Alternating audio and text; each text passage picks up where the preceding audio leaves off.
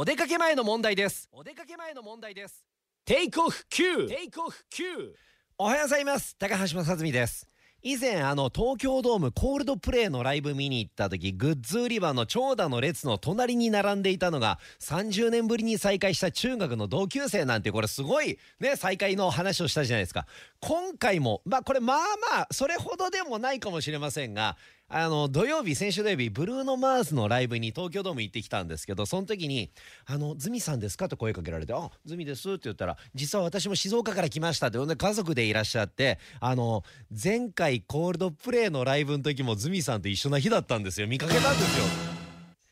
今回ブルーノ・マーズがトータル7日間東京ドームでライブあって僕追加公演でようやくチケット取れてっていう感じで。でまあこの日に行こうかと。まあ大体土曜日だったんでそれ集中するとは思ったんですけれども。それでもまさか前回と今回同じ日に見に行くと。これなかなかの確率じゃないですかこれもね。いや声かけていただいた方今日ぜひメッセージお待ちしています。